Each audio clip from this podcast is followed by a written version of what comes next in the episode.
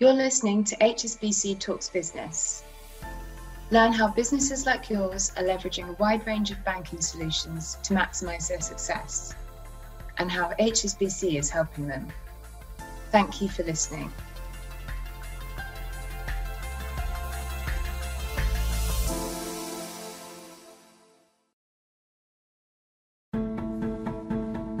Welcome to Inspiring Progressive Business, a podcast series for SMEs. Join us for insights from inspirational business leaders, entrepreneurs, and experts on key topics of importance to your business. Hello, everyone, and welcome. My name is Dan Roberts, and I'm the Global Head of Business Banking here at HSBC. In my role, I'm lucky enough to help 1.3 million small and medium sized business customers around the world on their growth journey. One of the areas where we're seeing a huge amount of activity at the moment is in the food industry, and in particular within that alternative protein. So, somebody who knows more about these exciting innovations than probably anyone else is my guest today, Sonalie Figueiras. So, Sonalie, welcome. Hi, so nice to be here. Thank you for Thank- having me. Thank you for joining us. So, Sonalie is Chief Exec and Editor of in Chief of Green Queen Media, which, if you haven't heard of it, it's the go to news media for the latest on developments and investments in alternative protein, but also on a wider sustainability theme.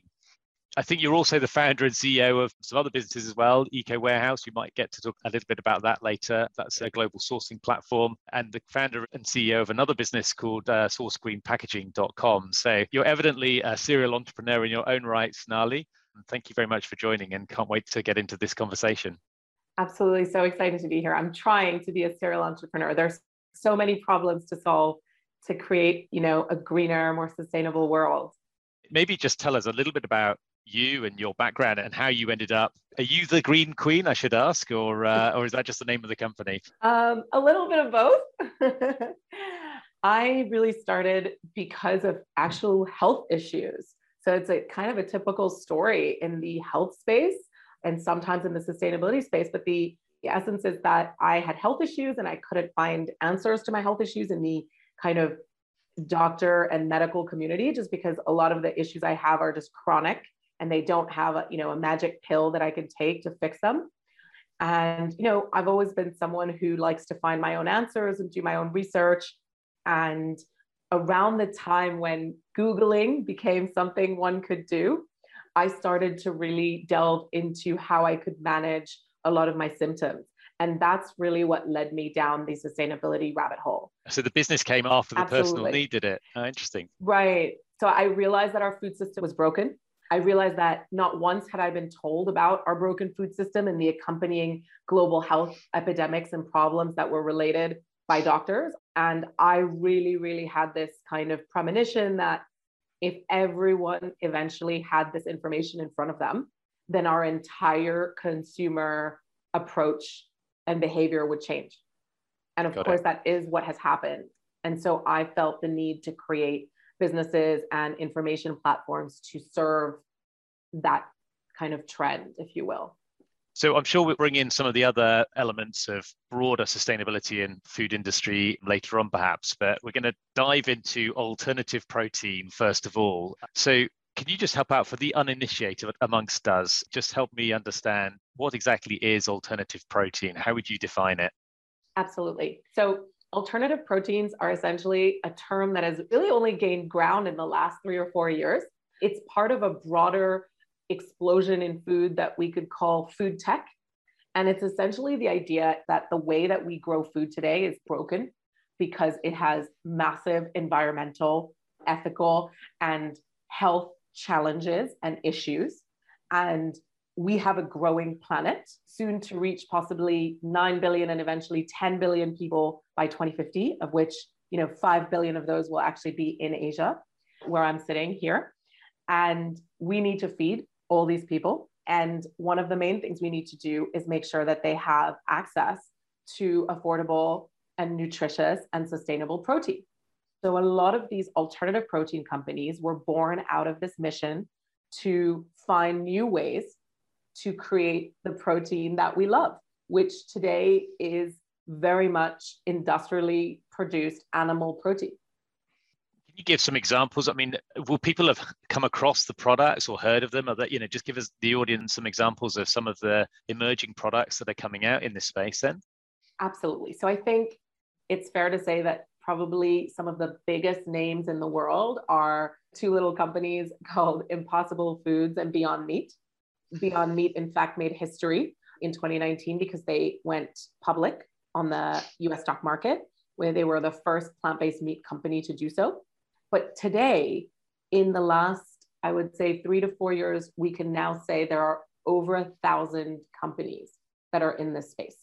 And alternative protein is not just plant based meat products and plant based seafood and plant based cheese and plant based dairy. There are also other verticals that are highly dependent on technology, including precision fermentation, biomass fermentation, and cellular agriculture.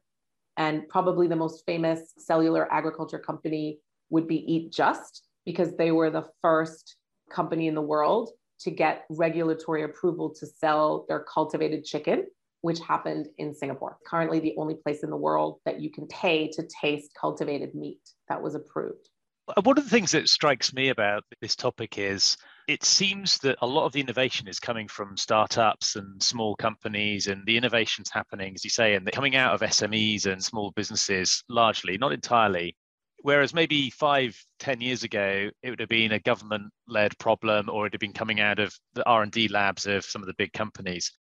Is my impression right? I mean, is this something that's quite grassroots and is happening in the sort of smaller companies, or is actually is it a mix of small company, big company, governmental change? Where's the action really coming from? No, that's a fantastic observation, and it is a correct observation. So if you think about food in the last couple of decades, food is a big company proposition, right? It's R&D, it's big marketing budgets, it's distribution and supply chains that are global in span. It's not really a small business proposition in the same way, other than maybe a mom and pop restaurant type thing, right? Or a cafe or a small brand of a sauce that then gets bought by big food. But what you see in this space is it is all young companies, startups that are saying, hey, big food has gotten too comfortable, has not seen the climate crisis, you know, looming it has allowed food to become such a large carbon footprint and has sort of rested on its laurels and only focused on making a very efficient supply chain. And so you have all these mission driven small company founders that are saying, we're going to solve this. We're going to go up against big food. Of course, what's ended up happening now is that big food is also getting involved in the sector and kind of investing in some of these disruptive startups and technologies because they've realized that the writing's on the wall for the food system as it is today and that consumers in 10 20 years are just not going to accept the same products. The value proposition has got to change but yeah. we're in that flux. We're in that transition. The mass consumer today is still accepting big foods offering but you've got these fringes that are coming up and saying we don't want this anymore. I think that would be fair to say alternative protein is still a very very small proportion of the whole protein market. So it's very small. it's very early days very small De- fast super fast growing. Yep depending on the vertical and depending on the geography we're talking about less than 5 or 1% it's very small. The potential right. is for scale is still very much in the future but we're seeing some really encouraging drivers and results. And there is a point I'd like to make that I find is often missing from a lot of the debate and discussion around alternative proteins. So let me just illustrate it a little. If every mainland Chinese citizen started to eat as much beef as the average American citizen eats, we would need six to seven planets. The point of the figure I shared is that it's not an either or proposition we have a growing population, a population that is becoming wealthier with rising incomes. When people's incomes rise, they want more protein, they want better food, right? More nutritious food. Why do we prize meat as having such status? It's because it's incredibly nutritious, right? Per pound or per kilo. And so these curves are already in action in Asia and in Africa and in Latin America protein consumption is on the up.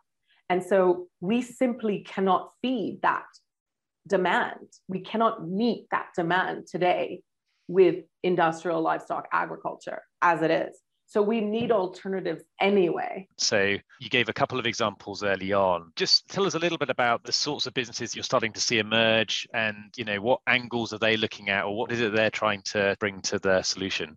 Well, I think what's interesting is that you're starting to see localized or regionalized businesses. So for example, there's an Indonesian company called Green Rebel and what they're doing is they're really trying to utilize a lot of local ingredients and crops. So they're able to really make use of a supply chain that is local and can be protected. And then they're creating products to appeal to a Southeast Asian palate. For example, satays or rendang, right? Because yeah. obviously, not everybody in the world eats burgers or sausages, right? If we're going to help consumers change their habits, we're going to need to localize the offerings and really make sure that we're creating products and solutions that are geared to how people cook or eat in that particular city or country. And I think that's what's most exciting. So that's why you're seeing a ton of cheese startups in Europe because Europeans eat a lot of cheese. You know, you're seeing a lot of the meat startups tend to be in the US because there's so much beef consumed, right? Chicken is more across the world. And then, for example, seafood, I think, is really exciting right here in Asia. There's so many different alternative seafood companies because we eat more seafood in Asia than anywhere else in the world. I'd like to just talk about the sort of investment side. So there's a lot of VC type money going into this industry at the moment. What's driving that? What's the investment thesis that's underlying the money kind of coming in and supporting some of these small businesses, particularly as we talked about earlier, like traditionally this was a scale big food problem and yet there's very smart VC money going in at scale now into some of these startups. So what's behind that, do you think? Well, one of the simple reasons is food is sexy. And I think for VCs, there's something just very tangible, exciting, delicious about being able to kind of taste your investment and really kind of explain it to your family, right?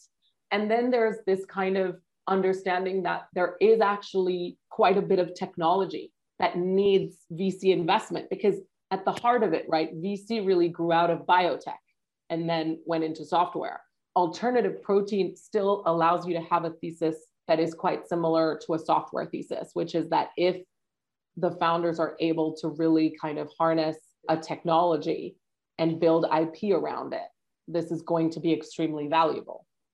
With the idea that there is either an IPO down the road or there's, you know, an acquisition by big food.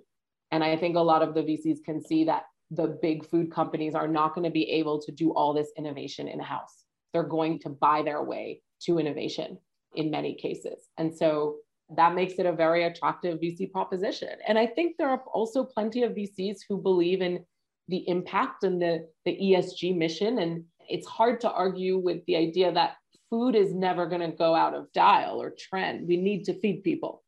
And yep. if you're a numbers person and you're looking at the curves of protein demand and population growth and rising social and economic mobility, it's hard not to understand that we're going to need more protein. Do you see the big food coming back, as you say, buying some of these companies and sort of consolidation again, or multiple small businesses will kind of club together?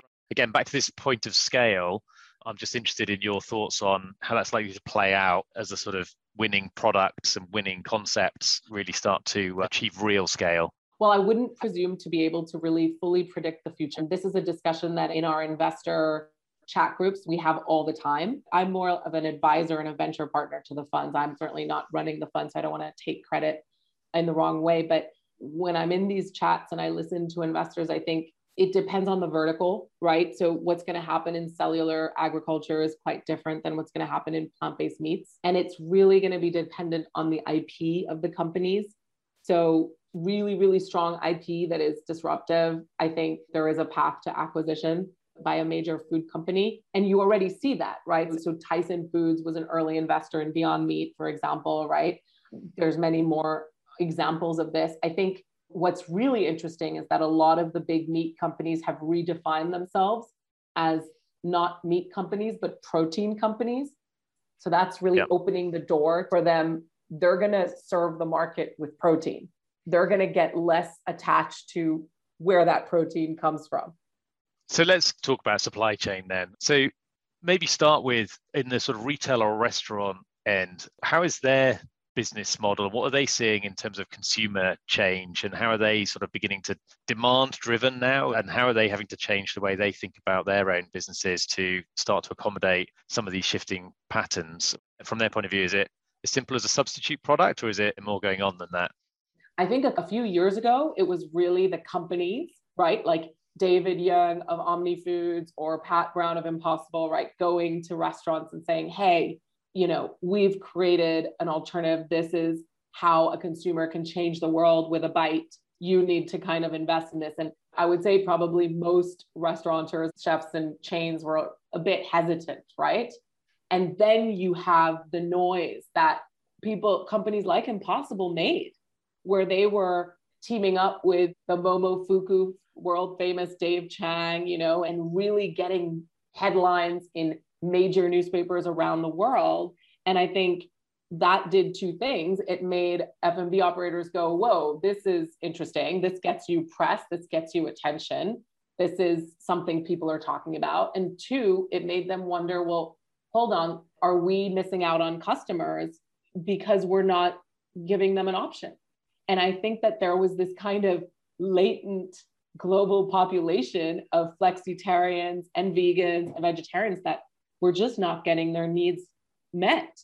And suddenly there were these products that could just be substituted one for one on a menu, which was easy enough for kitchens, because I think that's what you have to really think about. What Impossible did is they said, our patty can be substituted one for one. You can put it in your kitchen.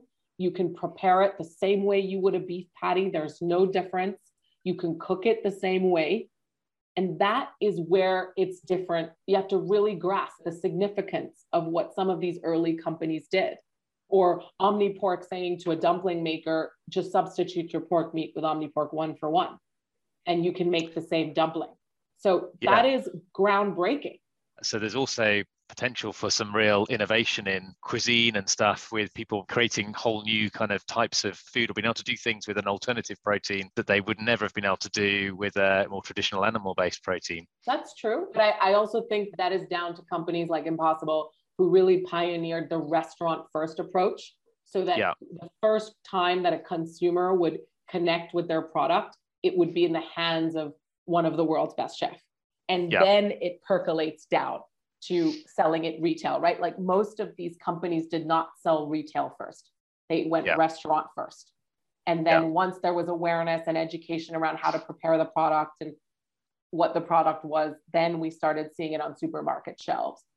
And what about other points in the supply chain? I mean, how is the change in the industry impacting on distribution or upstream? What are sort of key things you're seeing change?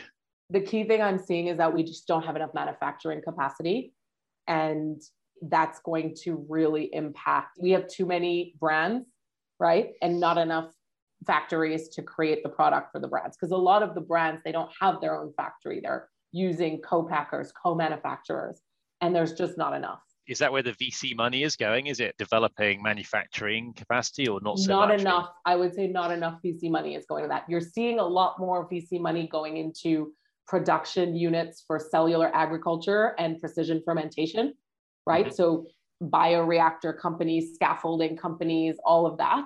But in plant-based, I'm not seeing as much investment as I thought I would into actual manufacturing. And that goes back to that if you're a small company and you haven't sorted out manufacturing with agreements with factories for long term or your own factories, you're going to struggle to get from a maybe a $10 million company revenue to a $100 million revenue, right? I suppose it's the, uh, forgive me, audience, the alternative chicken or alternative egg problem, isn't it? Which came first, which is if you're setting up a business, did you spend the money on building a big manufacturing asset you know in advance of the scale that's a very very high risk strategy. But equally if you don't have the manufacturing capacity you may not scale in the first place. So how do you unpick that well, you know, right but i think the problem is a lot of the brands are being created by founders who are not producers and are hoping to rely on co-manufacturing or co-production. But a lot of the money is going into the brands rather than going into the co-production. And it's also because we're not seeing as many founders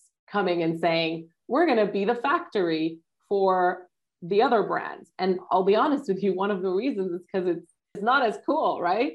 Uh, it's harder to build a whole kind of story around we're just a factory for other brands. But the reality of the situation is we need those factories. So you're starting to see more like SG protein in Singapore and there's B veg foods in India. You're starting to see more.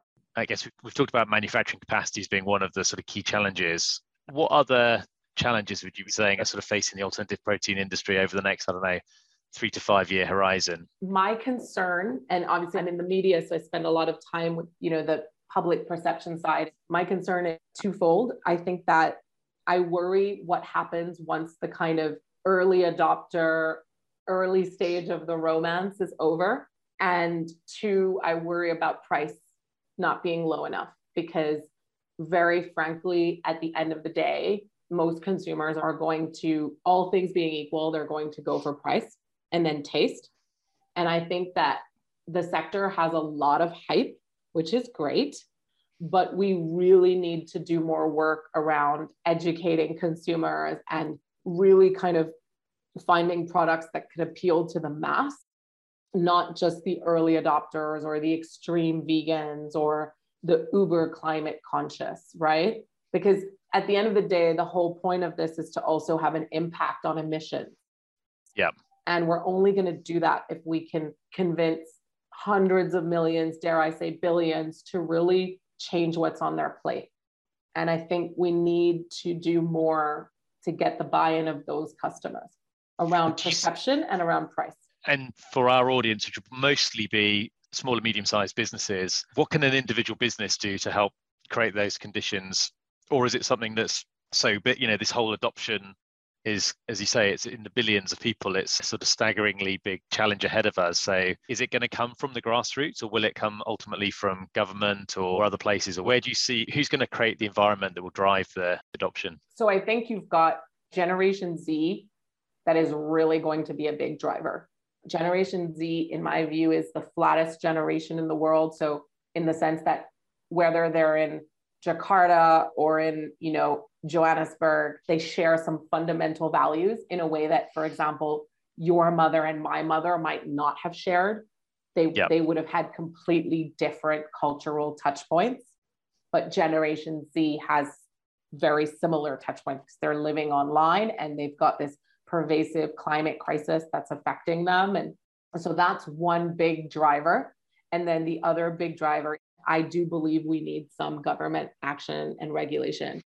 I think that it is not right that so many of the industries that are causing some of these emissions are subsidized to the extent that they are. And that's causing artificial price disparity that shouldn't be there. And I also think one major thing is currently global health and the environment seem to be quite separated. And I think we're going to see a conflation there of people realizing that actually their health, their personal health, and environmental health is linked.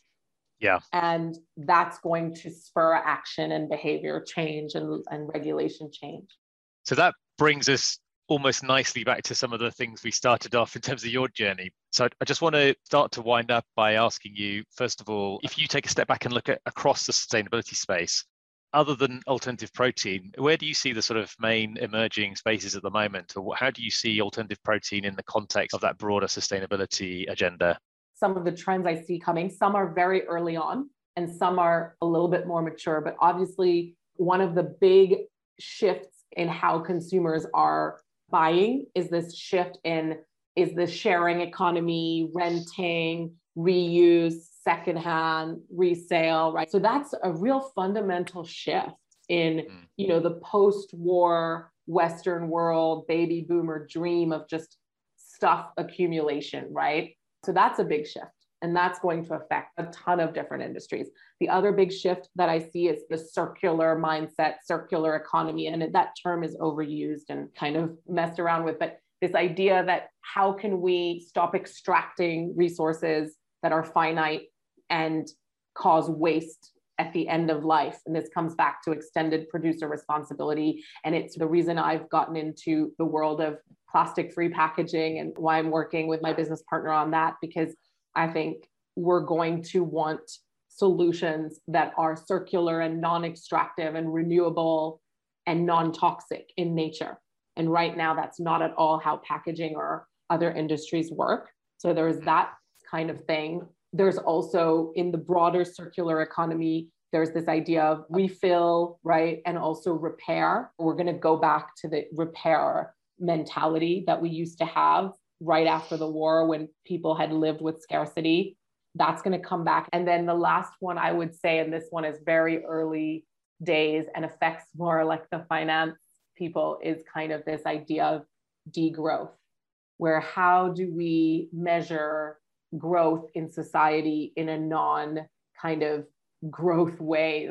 Or how do we continue to live prosperous, happy lives and have businesses that function where we're just not basing everything on GDP, which yeah. has led well, us. There's to, other measures to GDP. Yeah, other things that should be factored measures. in external. Exactly. Absolutely. So Sonalie, you're evidently an expert in this space. So I should ask you: Are there any topics that I should have talked to to you about today that I haven't, or are there any things you think we should, you know, it's worth kind of getting out on the table before we finally wrap up? well, not really. I think all your questions were amazing, but I will add one thing that I always talk about when I go and speak to corporates and business owners, which is I talked about having a chief supply chain officer, but really, I think all companies, depending on your size, you can call it different things, but all companies are going to need a chief sustainability officer that reports yeah. directly to the founder or the CEO, not a sustainability manager that sits in their little room and does little fun Earth Day campaigns. No, sustainability is a must have. It's not a nice to have. Engaging with the climate crisis as a business is again is a necessity. It will be essential for survival. It will affect your supply chain, who you can hire, how you hire, what your products are made out of. And so you really need to bake that in at from the top.